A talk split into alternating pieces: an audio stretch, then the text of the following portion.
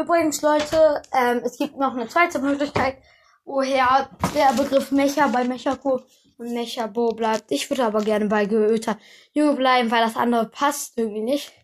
Und zwar könnte das auch von dem Wort Mech oder Mac oder so. Ähm, vielleicht kennen das ein paar von euch aus der Serie Ninjago. Das sind so große Roboter, wo Menschen rein können und die dann so steuern können. Ähm, das könnte auch sein, aber wie gesagt, heißt Mecha auch auf im Spanischen Geölt oder Blitz. Ich weiß es immer noch nicht genau.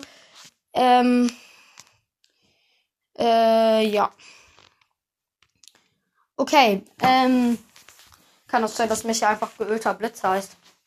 Äh, ja.